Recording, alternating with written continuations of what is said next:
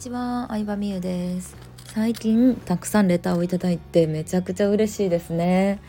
はい、こんな一方的にね話してるやつでもどんな感じで届いてるかなとかなんかね質問に答えるのも楽しいので是非レターを送ってきてください。はい、えー、今日は、えー、通勤中毎日楽しく聞かせていただいています。え私は好きな芸能人を思い浮かべた時道重さゆみさんや中島健人さん本田翼さんなど自己プロデュース力の高い方が好きだと気づいたのですが皆さん的にこの人自己プロデュース力すごいなって思う人はいらっしゃるでしょうか？自己プロデュース力イコールブランディング力だと思うので皆さんの意見を聞いてみたくレターを送らせていただきました。ありがとうございます。私はうんそうですね。結構水商売系の方って最近インスタとか YouTube をされてる方が多いのでそういう方を、まあ、自分のビジネスの勉強も兼ねて見たりすることは多いですね。うん。ねいいですね。自分の好きなタイプこういうなんか憧れの人の共通点とか探すのってすごいいいなと思います。私も道筋さゆみさん好きですね同い年かな？平成元年生まれかな？めちゃくちゃ可愛いしあの中島健人君も好きですねいいですね。あの振り切った感じ。セクシーなんちゃらっていう振り切った感じがすごい好きなんですけど。うん。でそうそう水商売系の方も例えばビジネスをする個人企業として生きるとかアーティストとかタレントさんとかって結局自営業なので自分自身が商品っていう意味では私たちの仕事と同じって思うんですよね。なのですごい参考になることがあって、うん、言ったらキャバクラとかの方ホステスさんって、まあ、自分が商品なわけですよね自分に会うために、えー、お金を払ってくれたりボトルを下ろしてくれたりしてもらうそのためにじゃあなんか楽しく話したりとか、まあ、写真の撮り方とかもすっごい研究してると思うんですよ。なのでまあ有名な方だったら、まあ、元元キャバ嬢になるんですけど相沢エミリさんとかあのなんだっけなんとか響さんとか、えー、その相沢エミリさん周辺の人たちを見たりしてますね。うん。そうそうそう。なのでなんか結構一人のそういうね、え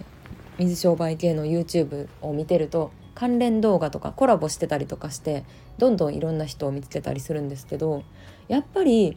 なんだろうなどのキャラが売れるとかはないないんですよ。私もいろんな人見ててクールなキャラ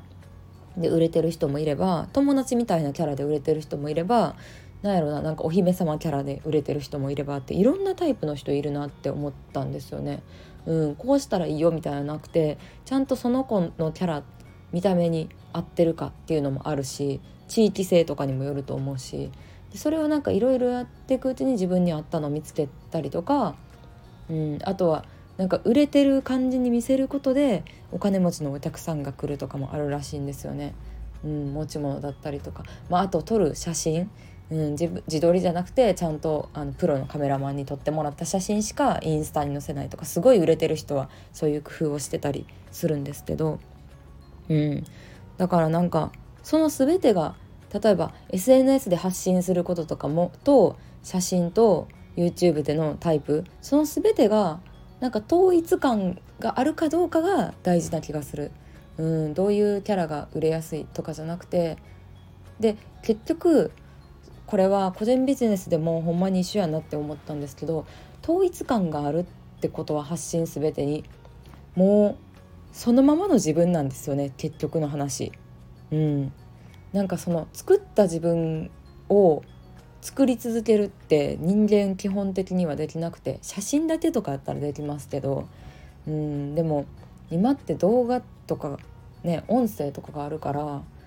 なんか変に作っちゃうとあれって思われる瞬間が絶対あると思ってて結局はなんかそのままの自分をさらけ出せる人がどの世界でも売れるのかなって思いました。ね自己プロデュース力のすごい人は私的には相沢エミリちゃんかな。うん。なんかね多分結構 SNS をすごい更新インスタストーリーとかあの YouTube もされてるしブログもされてるしいろいろされてるんですけどうーん。なんかなんだろうな。あのあんまりマイナスの発信しないように意識されてるなとかうん、マイナスなこと書いてるのは見たことないので何でもかんでも SNS に載せてるわけではないなっていうのはすごい思います。あそれを思った瞬間があったんですよ私。相沢みりちゃんがインスタストーリー24時間で消えるインスタストーリーの中で「誰々とご飯来てます」ってなんか3人ぐらいエミリちゃんと別のあと2人ぐらいがなんか別のお店の代表の人がなんかママホステスのママさんか誰かといたいたのを写してたんですけどタグ付けして。私結構そういう自分がいいなって思った人がタグ付けしてる人のインスタ行ったりするんですね。そしたらその空間にもう一人別の男の人もいたんですよ。で相沢みりちゃんは自分のインスタストーリーとかの中に男の人を絶対載せないんですね。もちろんお仕事で出会ってる人とかも全然あると思うんですけどでも見てくれてるお客さんは見てくれてるフォロワーさんはなんか可愛い女の子とかを見たいっていうのを分かってるからなんか男の人と写った写真を載せないようにしてるなっていうのはすごい思いました。うん、これ相沢えみりさんだけじゃなくて宮本よしみさんも昔同じようなことをどこかで言ってはってあの女性向けのサービスをやってるから男性と撮った写真はブログに載せないようにしてるみたいな話をされててあなんかそういう一つ一つの細かいところもね意識されてるんやなっていうのは思いましたね。うん誰といるとかどこにいるとかでなんか自分を演出することもあるというかなのでねなんか別にそのねキャバ嬢の方だけじゃなくてもいいと思うんですけどなんだろうなうーん自営業的な働き方の他のジャンルの人も見てみるのってねすごい面白いなと思います。はいということで今日も楽しい質問レターをありがとうございました。これからもお待ちしてます。バイバイ。